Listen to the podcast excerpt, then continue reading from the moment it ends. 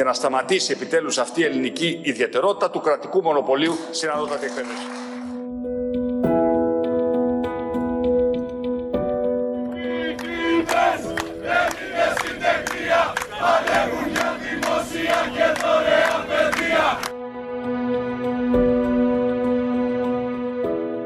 Τα μη κρατικά, μη κερδοσκοπικά ιδρύματα θα μπορούν να λειτουργούν ως παραρτήματα ξένων πανεπιστημίων, από τα οποία πρέπει να σας πω ότι ήδη έχει εκδηλωθεί μεγάλο ενδιαφέρον.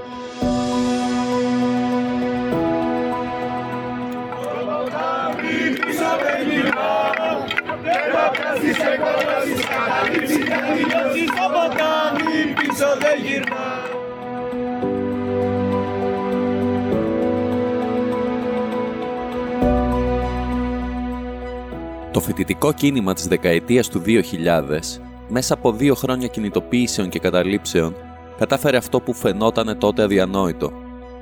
Να καθυστερήσει η κατάθεση και να περάσει τελικά αργότερα με τροποποίησης ο νόμος πλαίσιο της Μαριέτας Γιαννάκου το 2006, καθώς και να αποσοβηθεί η κατάργηση του άρθρου 16 του Συντάγματος στη διαδικασία της συνταγματικής αναθεώρησης του 2007.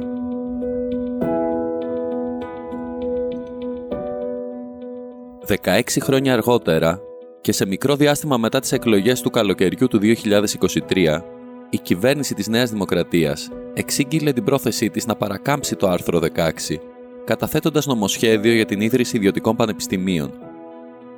Μάλιστα, την τελευταία μέρα συζήτησης του προϋπολογισμού, ο Πρωθυπουργός, με ένα θριαμβευτικό χαμόγελο και με όρθιους και χειροκροτούντες τους βουλευτές του, ανακοίνωσε στη Βουλή ότι μετά τις φετινές εκλογές η κυβέρνηση παρά τη συνταγματική απαγόρευση θα νομοθετήσει έτσι ώστε να επιτρέπεται στην Ελλάδα η ίδρυση ιδιωτικών πανεπιστημίων με σύναψη διεθνών συμφωνιών με αλλοδαπά πανεπιστημιακά ιδρύματα.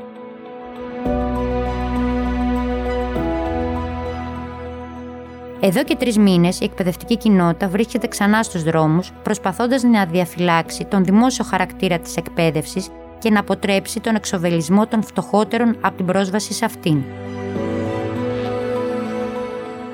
Στο podcast του Alter Thes προσπαθούμε να εξηγήσουμε γιατί η τελευταία απόπειρα περαιτέρω ιδιωτικοποίησης της δημόσιας εκπαίδευσης συμβαίνει αφού έχουν ήδη διαμορφωθεί συνθήκες πλήρους συντηρητικοποίησης του ίδιου του Πανεπιστημίου, με σκοτεινότερο ίσως παράδειγμα την περίπτωση του Αριστοτελείου Πανεπιστημίου Θεσσαλονίκης.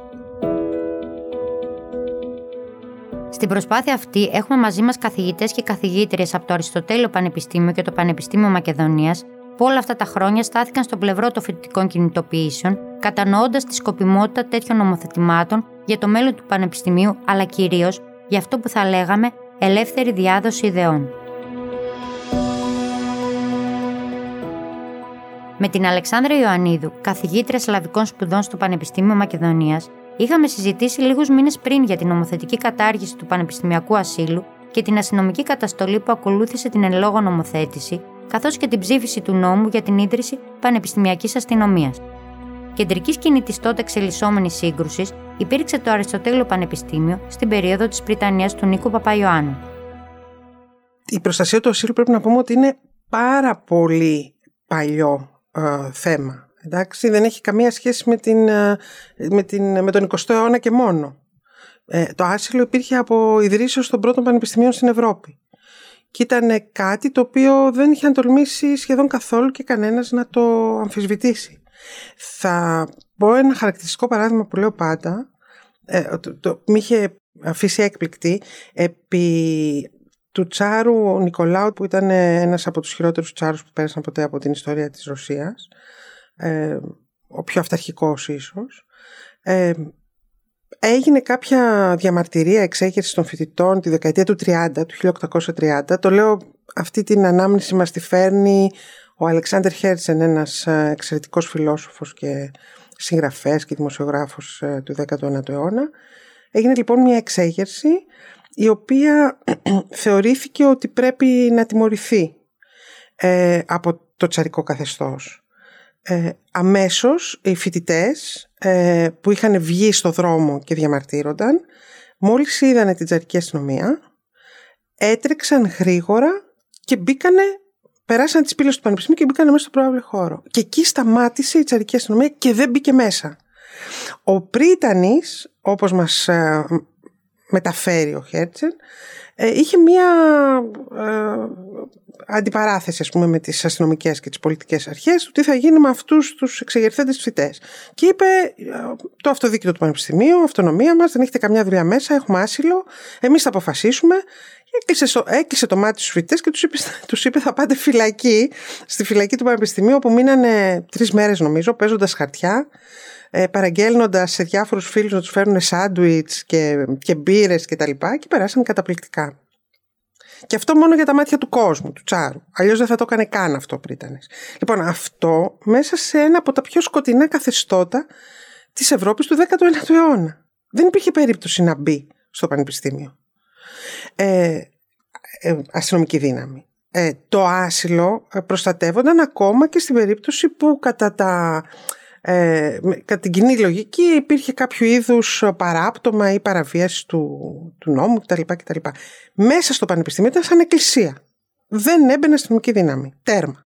Αυτό δεν θα συνέβαινε ας πούμε μετά το 1974 Θέλω να πω, έχουμε και μια μετακίνηση αξιών από τότε. Απολύτως. Για μένα το χειρότερο που συνέβη στο Πανεπιστήμιο και το οποίο εισήχθη από την Αμερική, όχι από την υπόλοιπη Ευρώπη, γιατί παρά τα όσα λένε στην υπόλοιπη Ευρώπη ισχύει και το άσυλο και η ελεύθερη διακίνηση ιδεών και τα πάντα. Ε, αυτό που μας ήρθε λοιπόν από την Αμερική είναι η σύνδεση, η άγρια σύνδεση την οποία βέβαια υιοθετούν και τα άλλα κράτη σιγά σιγά, τη αγοράς εργασίας με το Πανεπιστήμιο. Δηλαδή μεταφέρουν ένα κομμάτι της ευθύνης για την ανεργία των νέων, νομίζω σας πω το μεγαλύτερο κομμάτι της ευθύνης, στην υποτιθέμενη ε, έλλειψη ε, διδασκαλίας δεξιοτήτων ή της απόκτησης επαγγελματικών προσόντων στο Πανεπιστήμιο. Αυτό το πράγμα το οποίο υπήρχε βέβαια στην ελληνική κοινωνία όταν λέγανε όλοι το παιδί μου να γίνει δικηγόρος, να γίνει γιατρός, να πάει στην ιατρική, να πάει στην νομική, το οποίο ισχύει ακόμα, το βλέπετε κιόλας. Ε, αυτό το καλλιέριξαν πάρα πολύ. Οπότε μετέφεραν τις ευθύνες για την ανεργία στο ότι το πρόγραμμα σπουδών, ξέρω εγώ, δεν σου δίνει κατάλληλες δεξιότητες για να πας να γίνεις τέλεχο σε μια επιχείρηση. Και άρα είναι άχρηστο το πανεπιστήμιο, γι' αυτό και δεν βρίσκεις ε, δουλειά. Όχι ότι η επιχείρηση σου έχει κλείσει ή θα σου πληρώνει ε, τρεις δεκάρες και θα πρέπει εσύ να κάνεις το δούλο 24 ώρες το 24 δεν έχει καμία σημασία αυτό. Σημασία έχει ότι δεν ήταν σωστό το πρόγραμμα σπουδών. Και άρα κατά τη γνώμη σας συμβαδίζει η σταδιακή έτσι απαξίωση της έννοιας του ασύλου με την εισαγωγή νεοφιλελεύθερων ε, αξιών ε, αυτό που λέγατε, δηλαδή σύνδεση της αγοράς με το, με το πανεπιστήμιο. Ότι ένα πανεπιστήμιο αξίζει μόνο άμα μπορεί να συνδεθεί με τις επιθυμίες και τις επιταγές ε, των επιχειρήσεων και μάλλον των μεγάλων επιχειρήσεων. Αυτό και φυσικά συμβαδίζει, γίνεται πεδίο δόξης λαμπρών.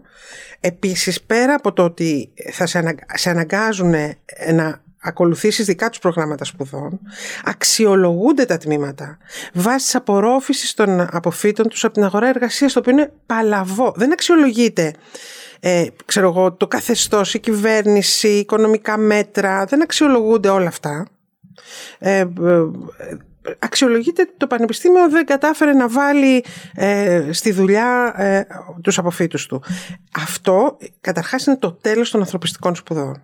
Το τέλος. Τέρμα. Αυτό ήτανε. Τι ρόλο παίξαν σε αυτή την, ε, τη διαδικασία και την επικράτηση ας πούμε, της απαξίωσης και των ανθρωπιστικών σπουδών ε, αλλά και της ποσοτικοποίησης ε, των, ε, της αξίας ενός μαθήματος οι συμφωνίες της ε, Πράγας και της Μπολόνια γιατί τότε έχουμε και το σπάσιμο του κύκλου σπουδών και τα credits που, με τα οποία αξιολογείται ένα μάθημα για μένα οι, οι αποφάσεις ε, της Μπολόνια ήταν το πολύ σημαντικό ε, έναυσμα για να ξεκινήσει όλη αυτή η διαδικασία απαξίωσης των ανθρωπιστικών σπουδών, ε, εμπορευματοποίησης του πανεπιστημίου.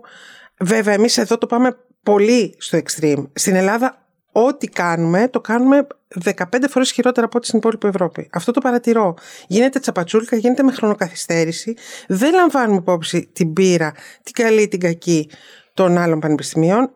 Αυτό που κάνουμε, των άλλων χωρών, αυτό που κάνουμε είναι με χρονοκαθυστέρηση να εφαρμόζουμε, ειδικά τώρα, μέτρα τα οποία έχουν απαξιωθεί πάνω από 20 χρόνια. Ο θατσερισμός που ζούμε αυτή τη στιγμή ε, έχει στην υπόλοιπη Ευρώπη ε, ε, καταγγελθεί, έχει ξεπεραστεί. Τι να πω. Ε, στην Ελλάδα τώρα το θυμηθήκαμε και τώρα προχωράμε στη διάλυση των πάντων στο μεγάλο πλιάτσικο που λέμε. Βλέπουμε ένα κεντρικό ρόλο του Αριστοτελείου Πανεπιστημίου Θεσσαλονίκης στην πολιτική και ιδεολογική διαμάχη των τελευταίων ετών γύρω από το χαρακτήρα των πανεπιστημίων. Ζητήσαμε από τον Λουκί Χασιώτη, αναπληρωτή καθηγητή στο τμήμα Ιστορίας και Αρχαιολογίας, την εκτίμησή του για το αν υπάρχει κάποια τοπική ιδιαιτερότητα που προκαλεί τη διαφαινόμενη συντηρητική μεταστροφή του Αριστοτελείου, ή αν απλά έτυχε να εκδηλωθεί πιο έντονα στη Θεσσαλονίκη το αποτύπωμα μιας γενικότερης συντηρητικής στροφής σε πανελλαδικό επίπεδο. Δεν νομίζω ότι η συντηρητική στροφή αφορά μονάχα το Αριστοτέλειο, αφορά ε, σίγουρα όλα, όλα τα πανεπιστήμια, όλο το χώρο της ανώτατης εκπαίδευσης. Αφορά βέβαια και την κοινωνία συνολικότερα. Ε, οι αλλεπάλληλες οικονομικές ε, κρίσεις και όχι μόνο οικονομικές έχουν σίγουρα παίξει το ρόλο τους. Πολλές φορές οδηγούν στον κόσμο να φοβάται και να αντιμετωπίζει τα πράγματα με φοβικό τρόπο. Το ίδιο το σώμα βέβαια των πανεπιστημιακών έχει αλλάξει ριζικά τα τελευταία 20 χρόνια. Παρά την ανανέωση του πανεπιστημιακού προσωπικού. Ε, ο, περισσότεροι συνάδελφοι και οι συναδέλφισες ε, ε, προέρχονται από έναν μάλλον ε, συντηρητικό ε, περιβάλλον.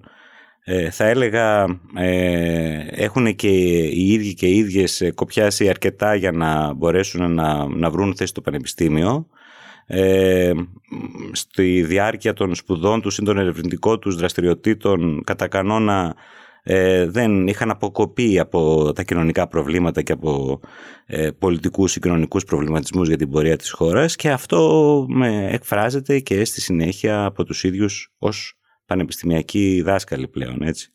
Πολλοί επίσης και πολλές προέρχονται από πανεπιστήμια του εξωτερικού, από σπουδές σε πανεπιστήμια του εξωτερικού, όπου η αγορά είχε εισαχθεί και κυριαρχήσει προπολού σε σχέση με το ελληνικό δημόσιο πανεπιστήμιο ε, και ταυτόχρονα για τους ίδιους ε, λόγους ε, πολλοί και πολλές, ίσως οι περισσότεροι έχουν υιοθετήσει ιδεολογήματα ε, που συνδέονται με το λεγόμενο εξχρονισμό της εκπαίδευσης ή της διοίκησης, την αριστεία και το καθεξής ε, ακόμα και όταν αυτά τα ιδεολογήματα εκφράζονται από πρόσωπα, από πρόσωπα που δεν συνδέονται απαραίτητα με την ε, αξιοκρατία αλλά περισσότερο με τη λαμογιά. Ο χώρος της δημόσιας εκπαίδευσης δεν είναι αποκομμένος από τις γενικότερες κοινωνικές εξελίξεις και σίγουρα επηρεάζεται από την επισφάλεια στις εργασιακές σχέσεις και συνθήκες. Ο Λουκής Χασιώτης περιγράφει με ποιο μηχανισμό αυτές οι εξελίξεις εισέρχονται στον πυρήνα της πανεπιστημιακής ζωής και οργάνωσης. Η επισφάλεια της εργασίας στον χώρο των πανεπιστημίων, όπως και αλλολού, έχει προφανώς ε, ε, επηρεάσει τη στάση ε, των ε, πανεπιστημιακών απέναντι στα κοινωνικά και πολιτικά προβλήματα του ίδιου του πανεπιστημίου. Ε, το πανεπιστήμιο ήταν πάντοτε ένας ιεραρχικός θεσμός από τη γέννησή του. Έτσι, είχε τέτοια χαρακτηριστικά ιεραρχικά. Σε κάποιες περιόδους ε, και ανάλογα πάντα με τις σχολές ε, αυτός ο σκληρός ιεραρχικός χαρακτήρας υποχωρούσε ε, σε κάποιες σχολές παρέμεινε πάντοτε ισχυρός και ε, στηριζόμενος μέσα από συγκεκριμένα κυκλώματα. Αλλά σίγουρα οι, οι πιέσεις και η ε, τρομοκρατία πολλές φορές που ασκείται εις βάρος χαμηλόβαθμων και όχι μόνο ε, συναδέλφων έχει παίξει το ρόλο της. Όπως επίσης έχει παίξει σημαντικό ρόλο η συνειδητοποίηση πολλών ότι δεν μπορείς εύκολα να τα βάλεις με τα λαμόγια. Ε, υπάρχουν πολλοί συνάδελφοι που μου έχουν πει ότι έχουν βρεθεί μπροστά σε αδιέξοδο ή φοβούνται μηνύσεις, ε, ε, δυσκολίες εξέλιξης ε, και ούτω καθεξής. Ε, σε αυτά θα πρέπει να ε, προσθέσουμε ε, ότι κυριαρχούν ε, συντηρητικές και νεοφιλελεύθερες απόψεις περί αριστείας, υπερδιδάκτρων κλπ. ως μία λύση στα χρόνια προβλήματα του Πανεπιστημίου, στα χρόνια προβλήματα υποχρηματοδότησης ε, και ε, άρα μια, ένα συνδυασμός θα έλεγα από τη μια πλευρά φόβου, υποταγής αλλά και αδιεξόδου λόγω της ε, ολοένα και μειωμένης χρηματοδότησης του Πανεπιστημίου από το κράτος ε, έχουν επηρεάσει την, ε, την κουλτούρα, την πολιτική και τις αντιλήψεις των ε, πανεπιστημιακών. Το καλοκαίρι του 2022, σε μια προσπάθεια επέκτασης της επιχειρηματικής λειτουργίας των πανεπιστημιακών ιδρυμάτων, ψηφίζεται ο νόμος Κεραμαίο, επιβάλλοντας αλλαγές για τα ΑΕΗ σε επίπεδο διοίκησης και εκλογής πρίτανη. Επαναφέροντας τη λογική του αποσυρμένου νόμου Διαμαντοπούλου, εισάγει τα συμβούλια διοίκησης, επιχειρώντας να αυξήσει τον κυβερνητικό έλεγχο στην εκλογή πρίτανη. Πέρα από τα πρωτοφανή αδιέξοδα και τις αριθμίες που προκλήθηκαν σε όλα τα πανεπιστημιακά ιδρύματα, με χαρακτηριστικά τα όσα συνέβησαν στο Αριστοτέλειο, όπου είχαμε την αλλαγή τεσσάρων πριτάνεων σε διάστημα 9 μηνών, ο νέος τρόπος διοίκησης πολλαπλασίασε και ενέτεινε τις υπόγειες συμφωνίες και σχέσεις εξάρτησης ανάμεσα στους πανεπιστημιακούς. Ο ρόλος των Συμβουλίων Διοίκησης είναι αφιλεγόμενος σε μεγάλο βαθμό. Ένα μέρος τους, το, ε, η μισή περίπου, οι έξι, ε, προέρχονται από το χώρο του Πανεπιστημίου. Εκλέγονται με ηλεκτρονική ψηφοφορία, ε, η οποία έχει πολλά προβλήματα, η ταξινομητική ψήφος και ο έλεγχος της νομιμότητάς της και έχει επανειλημμένα καταγγελθεί αυτό. Το ζήτημα είναι ότι εκλέγονται με έναν αφιλεγόμενο τρόπο την ταξινομητική ψήφο εννοώ, και έχουν υπερεξουσίες. Έχουν εξουσίες τόσο εκτελεστικής ε, εξουσίας όσο και ελεγκτή της εκτελεστικής εξουσίας. Έχουν πάρει πολλές από τις αρμοδιότητες της Συγκλήτου που είναι ένα πιο δημοκρατικά εκλεγμένο σώμα ε, και ε, ορίζουν τους κοσμήτορες, κάτι που αποτελεί επίσης μια διαφοροποίηση είναι ένας θεσμός που ευνοεί την, ε, τη διαπλοκή, η οποία ήδη υπάρχει στο Πανεπιστήμιο. Και όχι μόνο βέβαια. Ε, η συμμετοχή εξωτερικών ε, παραγόντων στο Συμβούλιο Διοίκησης έχει αποδειχθεί ένα καθόδες πρόβλημα για τον καινούριο νόμο. Ο Δημήτρης Μαυροσκούφης, ομότιμος πλέον καθηγητής της φιλοσοφικής, ήταν από τους πανεπιστημιακούς που με κείμενό τους αντέδρασαν στην ομή βία που ασκήθηκε εναντίον φοιτητών κατά την εισβολή της αστυνομίας στο Αριστοτέλειος στις 21 Φεβρουαρίου του 2021. Ω δάσκαλος για πάνω από 40 χρόνια και κοσμήτορας της αρχαιότερης σχολής του Πανεπιστημίου μας για περίπου μια επταετία, έχω καθήκον να συστήσω σε όλους και όλες ψυχραιμία. Η επίδειξη πυγμής στους νέους και τις νέες που εύκολα λέμε αλλά δύσκολα πιστεύουμε πως αποτελούν την ελπίδα του τόπου, θυμίζει άλλες εποχές και απαξιώνει την ιδέα της δημοκρατίας. Η εικόνα ανδρών της ομάδας δράση να σέρνουν φοιτητή στο έδαφος αφού τον ψεκάζουν με δακρυγόνα, τραμπουκίζοντας την καθηγήτρια της σχολής θεάτρου Κωνσταντίνα Ριτσάτου, αλλά και φοιτητές που πήγαν να παράσχουν βοήθεια, έκανε τον γύρο του διαδικτύου, προκαλώντας οργή και θλίψη στην πανεπιστημιακή κοινότητα. Με τη συνδρομή του Δημήτρη Μαυροσκούφη, επιστρέφουμε στη συζήτηση για το πώς συνδέονται η κατάργηση του ασύλου, η συκοφάντηση του Δημόσιου Πανεπιστημίου και η σταδιακή εισαγωγή νεοφιλελεύθερων αξιών και της αγοράς στα πανεπιστήμια.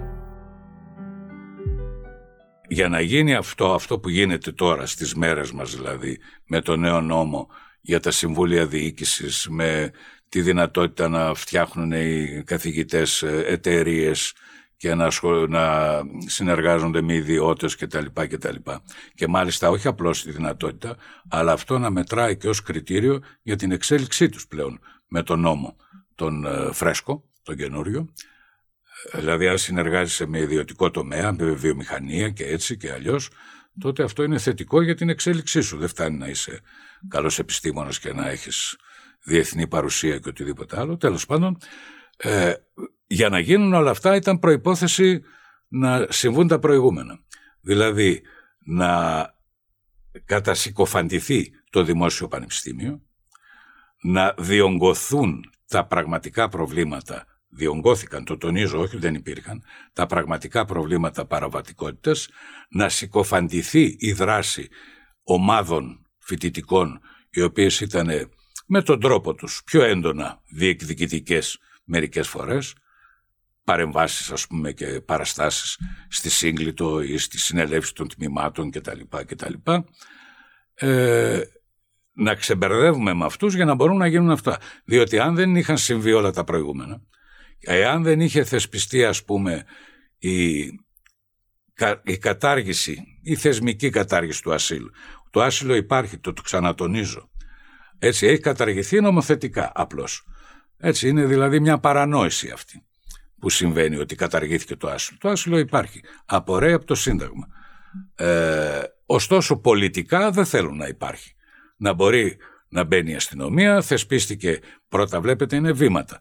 Θεσπίστηκε οι ομάδες ε, προστασίας ιδρύματος αυτή η πανεπιστημιακή αστυνομία.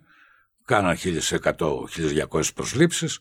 Ε, τα παιδιά αυτά που τα προσλάβανε, ανεργία υπάρχει, μια θέση είναι, ένας μισθός είναι 900 ευρώ κτλ. Τους πήραν, τι τους κάνουν, τους έχουν βάλει στα τμήματα. Ε, κάποια στιγμή, εγώ δεν πιστεύω ότι θα εγκατασταθούν. Διότι δεν θα έχουν τύχη εκεί μέσα. Όπως βγήκε πριν από καιρό και η Ένωση Αστυνομικών Υπαλλήλων Θεσσαλονίκης, είπε ότι δεν υπάρχει μεγαλύτερη γελιότητα από το να φτιάξει μια αστυνομική ομάδα που πρέπει να τη φυλάγουν άλλοι αστυνομικοί για να μην τους κυνηγήσουν και τους ε, πλακώσουν στο ξύλο κάποιοι. Αυτές οι εξελίξεις φυσικά δεν έμειναν στην αντιπαράθεση σε επίπεδο θεωρητικών ιδεών. Διαχρονικά οι Υπουργοί Παιδείας προσπάθησαν να βάλουν τη σφραγίδα τους στην ιστορία της ανώτατης εκπαίδευσης στη χώρα. Όχι τυχαία, στο χώρο αυτό έχουμε τα περισσότερα νομοσχέδια με ονοματεπώνυμο. Νόμος Κοντογιανόπουλου, Αρσένη, Γιαννάκου, Διαμαντοπούλου. Αναρωτιόμαστε μαζί με την κυρία Ιωαννίδου αν ο νόμος Κεραμέως Χρυσοχοίδη υπήρξε συνέχεια και στην ουσία προσπάθεια πραγματικής εφαρμογής των προβλέψεων του νόμου Διαμαντοπούλου του 2012. Ο νόμος Κεραμέως τώρα εντάξει είναι τόσο κα... ε, ε, καταφανώς υπέρ της ε, ε, πρημοδότησης των ιδιωτικών ε, κολεγίων.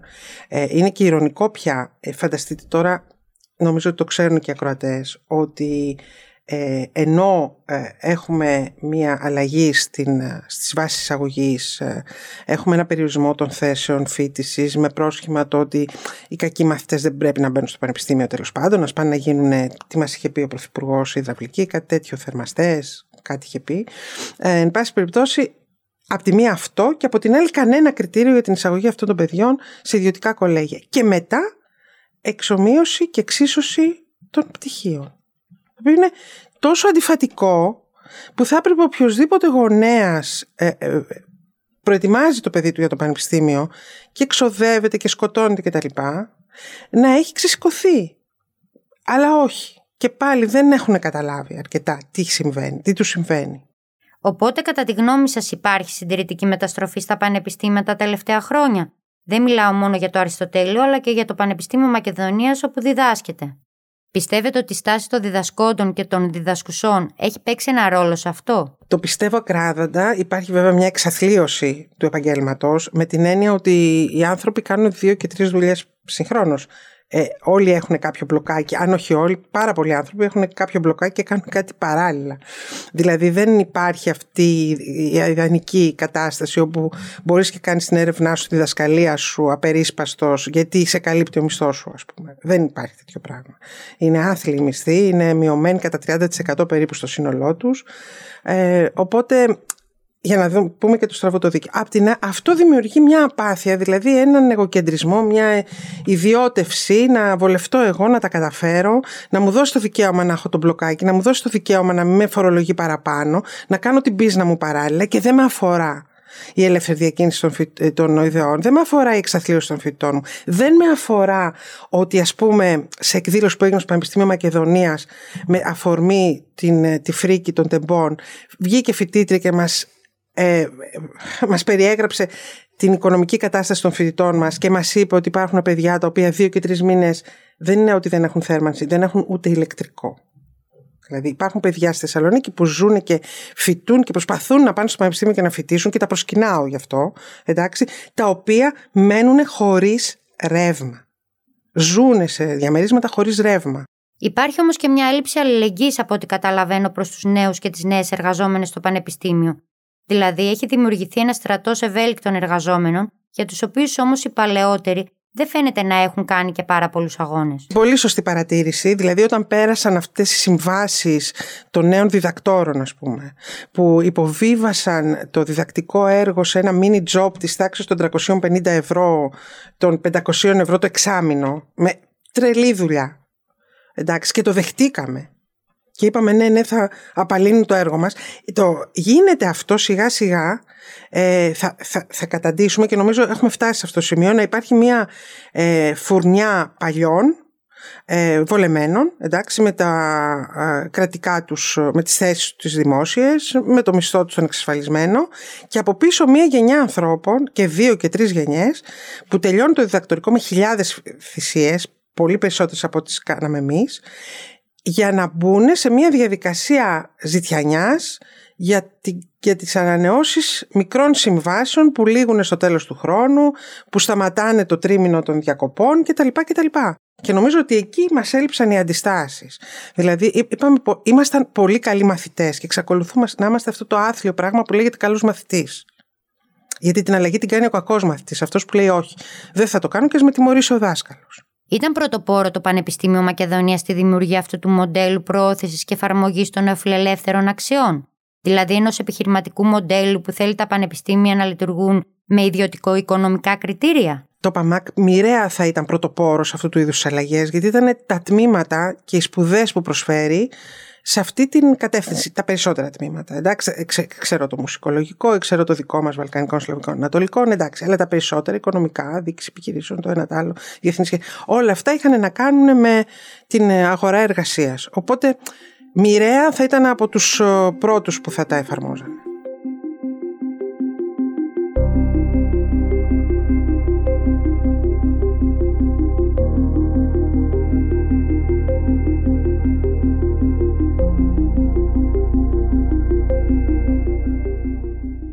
Επιστρέφουμε στον Δημήτρη Μαυροσκούφη, ο οποίος σχολιάζει το επιχειρηματικό πανεπιστήμιο που επιδιώκουν να φέρουν οι τελευταίοι νόμοι για την εκπαίδευση. Ξέρετε, υπάρχει ένα παλιό ανέκδοτο. Ε, στην Αγγλία, λέει, πριν από χρόνια, ένας καθηγητής που έκανε πυρηνική φυσική μάθημα τέλος πάντων, τους έλεγε για τους κινδύνους του ραδιενέργειας, του πυρηνικού πολέμου κτλ. Και, και ρωτάει ένας φοιτητής τον καθηγητή του, τι μπορούμε να κάνουμε κύριε καθηγητά σε περίπτωση πυρηνικού πολέμου; Λέει να πάτε στην Ελλάδα. Γιατί να πάμε στην Ελλάδα, διότι λέει εκεί τα πράγματα φτάνουν μετά από 50 χρόνια. Πράγματι λοιπόν αυτά που γίνονται τώρα με το λεγόμενο επιχειρηματικό πανεπιστήμιο στην Ελλάδα έχουν φτάσει με πολύ μεγάλη καθυστέρηση. Δεν τα εφεύραν εδώ, έχουν εφαρμοστεί στη Μεγάλη Βρετανία, έχουν εφαρμοστεί στις Ηνωμένες Πολιτείες και σε άλλες χώρες που πιέστηκαν στο πλαίσιο της παγκοσμιοποίησης λεγόμενης και της κυριαρχίας του νεοφιλελευθερισμού. Αυτά γίνονται αλλού λοιπόν από τη δεκαετία του 80. Ωστόσο, αυτό που δεν ξέρουν πάρα πολλοί από τους υποστηρικτές του δίθεν ανοίγματος του Πανεπιστημίου και της ε, εξωστρέφειάς του και της ε, συνεργασίας με την αγορά και τα λοιπά και πείτε μου εσείς αν ποτέ η αγορά ένας λογικός άνθρωπος να μου πει ποιος επιχειρηματίας που έχει κάποια επιχείρηση θα ήθελε να συνεργαστεί για το δημόσιο αγαθό και όχι για το συμφέρον της επιχείρησής του. Δεν μπορώ να το καταλάβω αυτό, διότι το πανεπιστήμιο το δημόσιο είναι δημόσιο αγαθό.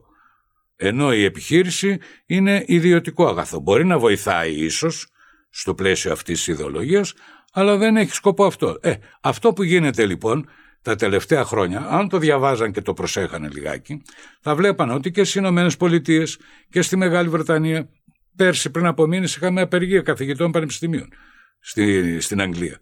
Γιατί, διότι η πίεση την η οποία ασκείται πάνω τους από αυτό το σύστημα για να είναι όλο και πιο αποτελεσματική, όλο πιο ανταγωνιστική, πιο παραγωγική, για να προσελκύουν φοιτητές περισσότερους, να προσελκύουν προγράμματα από επιχειρήσεις κτλ. Τους έχει φτάσει στα όρια με αποτέλεσμα κάποιοι να τα κακαρώνουν, άλλοι να παίρνουν αμφεταμίνες για να μπορούν να δουλέψουν 18 ώρες το 24ωρο ή κάποιοι να αυτοκτονούν. Ε, αυτά έχουν συμβεί και ήδη υπάρχει ένα κύμα, ακόμα δεν είναι ε, πολύ μεγάλο, σαρωτικό, αλλά κύμα αντίδρασης και στις Ηνωμένες Πολιτείες εναντίον αυτών των πραγμάτων. Εδώ πάμε να εφαρμόσουμε αυτά για τα οποία ήδη αυτοί που τα φάγανε και τα λούστηκαν ε, αρχίζουν και καταλαβαίνουν τι πάθανε και αντιδρούν.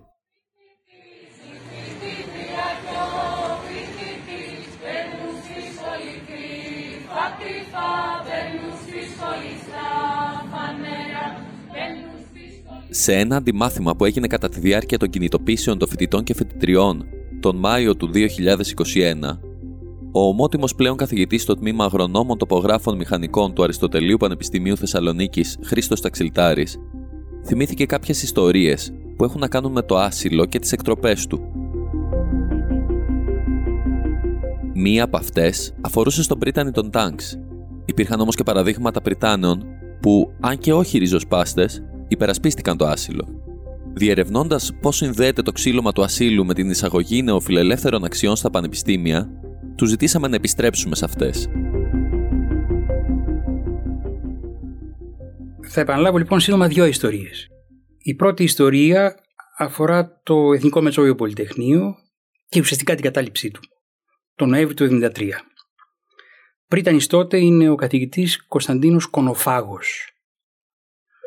Ο καθηγητής λοιπόν Κονοφάγος, πρίτανης του MEP, ήδη από το Σεπτέμβριο του 1973 είναι επιστήμον διεθνούς εμβέλειας και διατηρεί σχέσεις με την διεθνή κοινότητα των ομοτέχνων του μεταλλουργών χημικών μηχανικών.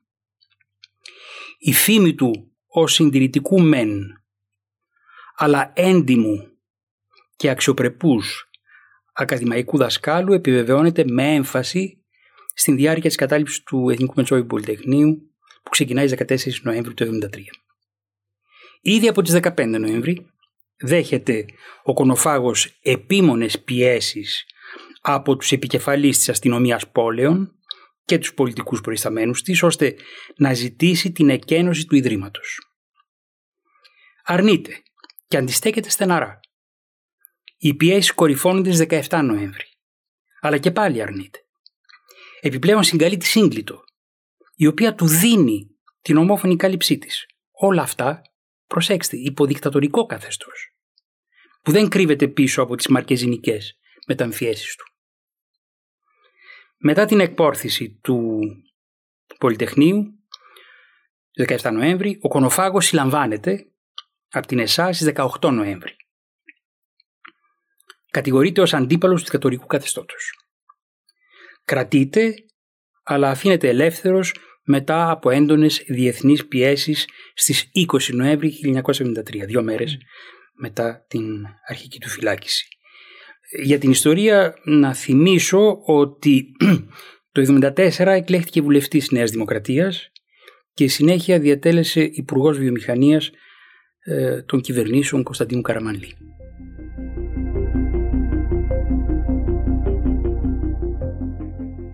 Δεύτερη ιστορία είναι λιγότερο γνωστή, όχι όμως και εν τέλει λιγότερο σημαντική.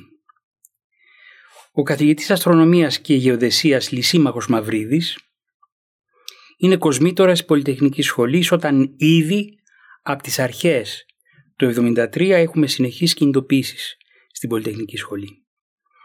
Πραγματοποιούνται μια-δυο φορές τη βδομάδα γενικές συνελεύσεις, εννοείται παράνομες, και υπό την διαρκή παρακολούθηση των σμπύρων του σπουδαστικού της Εθνικής Ασφάλειας. Θα θυμίσω και κάποια ονόματα. Τετραδάκος, Μίτσου, ο γιος του στρατηγού της υπόθεσης Λαμπράκη. Μπουζιάννης, Θάνος, Κωστόπουλος. Οι συλλήψεις είναι καθημερινές ε, τιμωρητικού χαρακτήρα και συχνά συνοδεύονται από πολύγρους βασανισμούς των ίδιων και των ίδιων ανθρώπων. Απολύονται μετά από μια πολύ ωρή κράτηση και μετά δύο μέρες ξανασυλλαμβάνονται. Ξανά βασανίζονται, ξανακρατούν και ξανά απολύονται. Είναι συνήθως τεταρτοετής και πεμπτοετής φοιτητές πολυτεχνικής σχολής θυμάμαι με συγκίνηση τα ονόματά τους. Κάποιοι δεν ζουν πια. Τα αναφέρω. Η Κλεοπάτρα και ο Μίμης, ο Θωμάς, πέθανε. Ο Γιώργος πέθανε επίσης. Ο Χρήστος, ο Ηλίας, ο Γεράσιμος, ο Πέτρος, η Λένα, ο Λευτέρης. Και μας έδιναν μεγάλο θάρρος σε εμάς τους πολύ νεαρούς φοιτητές, εγώ ήμουν πρωτοετής τότε, εμάς πρωτοετής και δευτεροετής εν πάση περιπτώσει, ε, μας λύτρωναν από τον φόβο και έτσι συντασσόμασταν και εμείς στις κινητοποιήσεις. Αποφασιζόταν λοιπόν επαναλαμβανόμενη αποχή από μαθήματα και εξετάσεις πρόοδου εκείνη την περίοδο με διεκδικήσεις βελτίωσης των συνδικών σπουδών και σε μια από όλες συνελεύσεις, αν θυμάμαι καλά, το πρωί της 22ης Φεβρουαρίου 1973 και σε ανταπόκριση της κατάληψης νομικής της Αθήνας, αποφασίζεται κατάληψη μονοήμερη έστω στην Πολυτεχνική Θεσσαλονίκης. Το απόγευμα αποφασίζουμε πια να αποχωρήσουμε και οι εκπρόσωποι μας διαπραγματεύονται με τον κοσμήτορα Λυσίμαχο Μαυρίδη την ασφαλή αποχώρησή μας. Οι διαπραγματευτές είναι πολλοί από αυτούς που ανέφερα νωρίτερα με τα μικρά τους ονόματα. Και αυτός δέχεται να εγγυηθεί έμπρακτα τιμή καταδίωξη των αποχωρούντων, από τις αστυνομικές δυνάμεις εννοείται, και με το αυτοκίνητό του ένα παλιό μικρό Volkswagen, σκαραβαίο, μπαίνει επικεφαλής φάλαγγας των 200-250 καταληψιών και τη συνοδεύει επί της Εγνατίας Οδού μέχρι τη διάλυσή της στην Καμάρα. Ο Κοσμήτορας Μαυρίδης λειτουργήσε σε αυτή την περίσταση έντιμα και τίμησε την ακαδημαϊκή ιδεοντολογία. Είναι γνωστό ότι μετά τη μεταπολίτευση κατηγορήθηκε για συνεργασία με το δικτατορικό καθεστώς και του επιβλήθηκε ποινή εξάμηνης αργίας. Αυτή η ελαφρά ποινή οφείλεται ίσως στη στάση του στο επεισόδιο της 22ης Φλεβάρι του 1973. Το παράδειγμά του δεν το ακολούθησαν οι Βρετανικές αρχές του ΑΠΘ μια άλλη 22 Φεβρουαρίου αυτήν του 2021. Προτίμησαν το παράδειγμα του Σδράκα, του και πρίτανη των τάγκς επιλεγόμενου και έτσι ο πρίτανης Παπαϊωάννου τιμήθηκε με την επωνυμία πρίτανη Στορμάτα.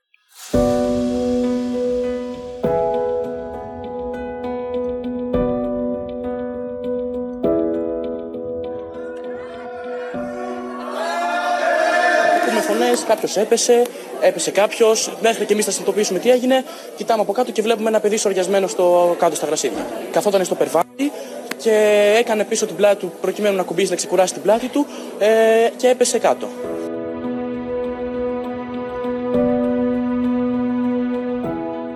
Είδαμε ένα συμφιλητή μας να πέφτει και οριακά να κοίταται νεκρό στο πάτωμα.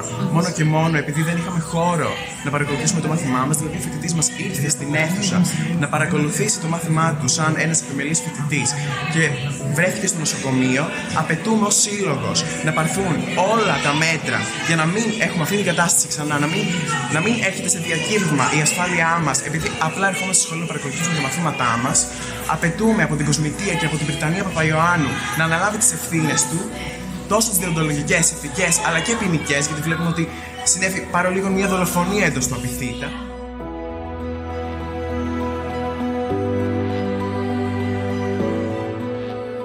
Στις 18 Οκτωβρίου του 2022 συνέβη ένα αδιανόητο περιστατικό στη νομική σχολή του Αριστοτελείου. Ένας δευτεροετής φοιτητής της νομικής έπεσε από το τρίτο όροφο μέσα από μια κατάμεστη αίθουσα όπου παρακολουθούσε το μάθημα του ενοχικού δικαίου. Φοιτητικοί σύλλογοι κατήγγυλαν ότι εντός της αίθουσας του μαθήματος επικρατούσε συνοστισμός λόγω σύμπτυξης των τμήματων, με αποτέλεσμα οι φοιτητές να κάθονται στους διαδρόμους, στα σκαλοπάτια αλλά και στα περβάζια παραθύρων, ώστε να παρακολουθούν το μάθημα.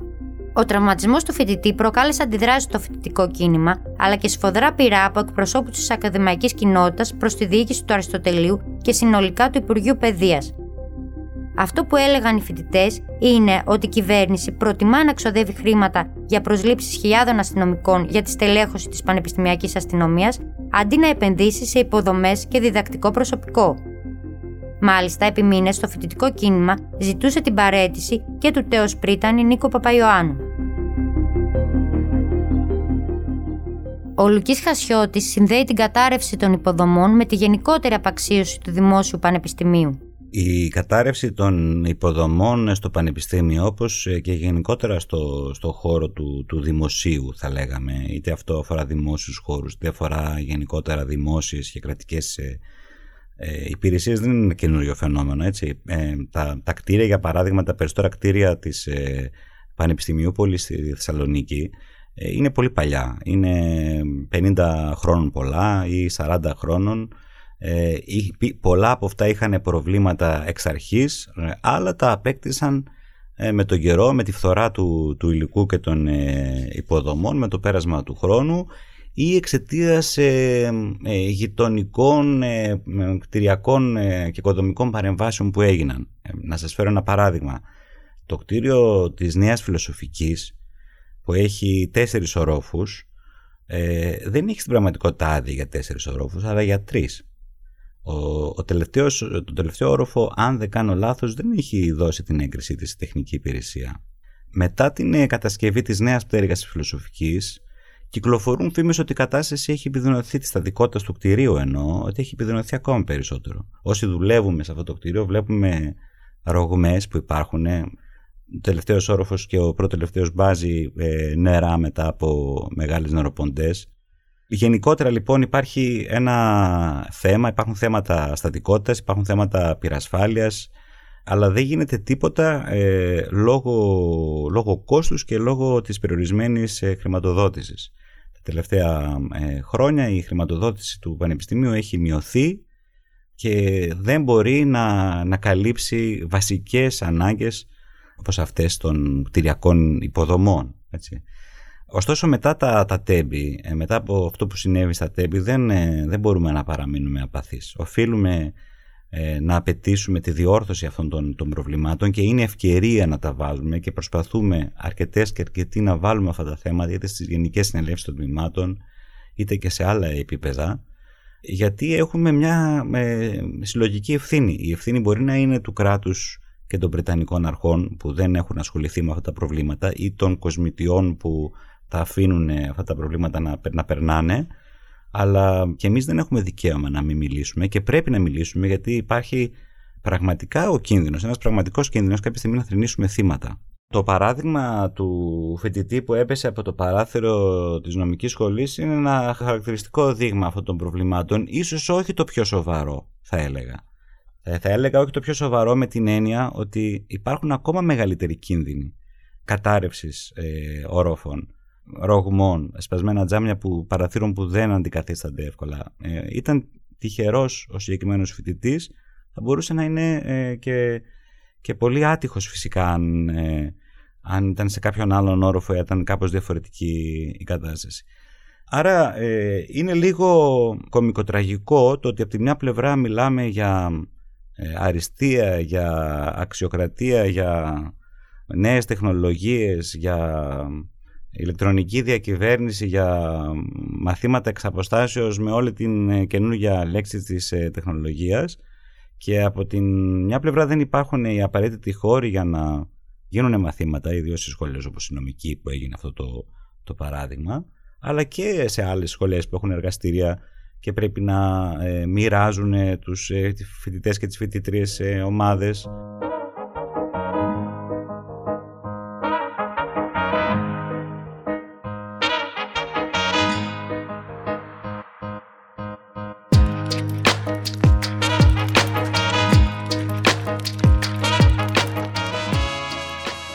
Δημήτρης Μαυροσκούφης, στο βιβλίο του «Τα προοδευτικά ζυζάνια», μεταφέρει μια πικρή ιστορία του Αριστοτελείου, διακρίνοντας ένα συνεχές συντηρητισμού σχεδόν από την ίδρυσή του και μέχρι και τη μεταπολίτευση.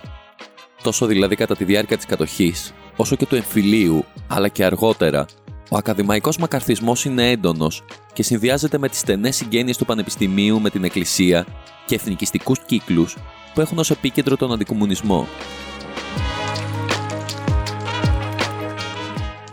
Επικυβέρνηση Σοφούλου το 1946, οι καθηγητές Ιωάννης Συμβριώτης, Αντώνης Σιγάλας, Γιώργος Τενεκίδης, Χαράλαμπος Θοδωρίδης, Νικόλαος Ρουσόπουλος, Δημήτρης Καβάδας, Κωνσταντίνος Τζόνης απολύονται από το Πανεπιστήμιο λόγω της συμμετοχής τους στο ΕΑΜ. Αντίθετα, λάτρε του γερμανικού εθνικοσοσιαλισμού, ισχυροί συντηρητικοί καθηγητές που πρωτοστάτησαν στην απομάκρυση των ενοχλητικών για τους ίδιους και το κατεστημένο ΕΑΜικών στοιχείων, συνταξιοδοτήθηκαν με τιμές. Το Πανεπιστήμιο έμεινε έτσι στα χέρια των εθνικοφρόνων καθηγητών, ενώ η απαλλαγή από τα προοδευτικά ζυζάνια συμπεριελάμβανε την περίοδο εκείνη και τους αριστερούς φοιτητές και φοιτήτριες.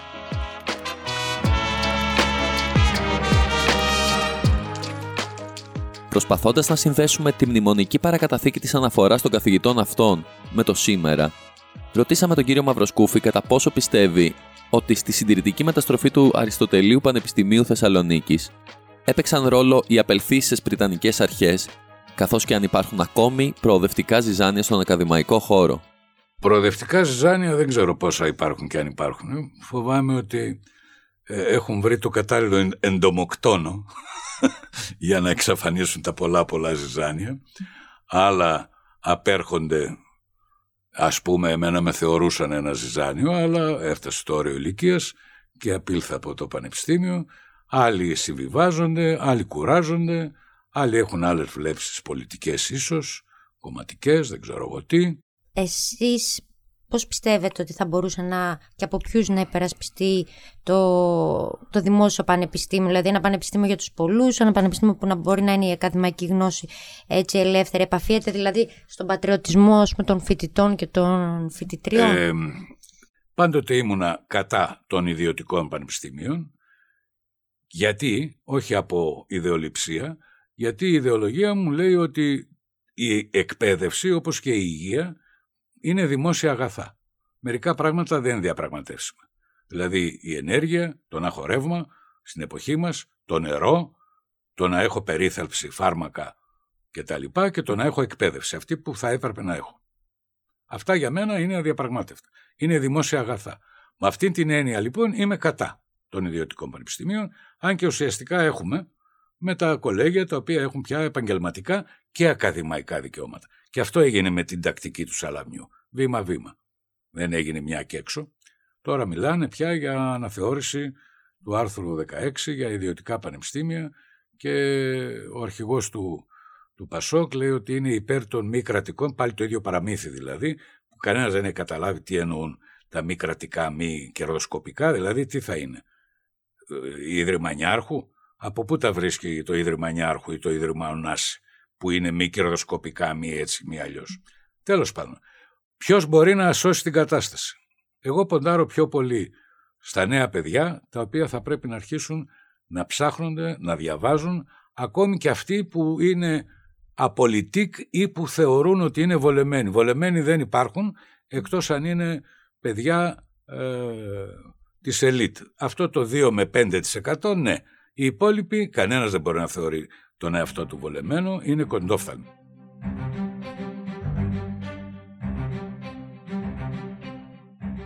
Ήταν ένα επεισόδιο της σειράς podcast «Γυρίζει ή δεν γυρίζει πίσω πια» μελέτη για την κοινωνική μηχανική των ποταμιών. Παραγωγή Alter Thes. Σχεδιασμός, σενάριο, δημοσιογραφική και τεχνική επιμέλεια Σταυρούλα Πουλημένη και Μένιος Εξίογλου. Στο επόμενο επεισόδιο ακούμε ιστορίες από τα σημερινά προοδευτικά ζυζάνια του Πανεπιστημίου.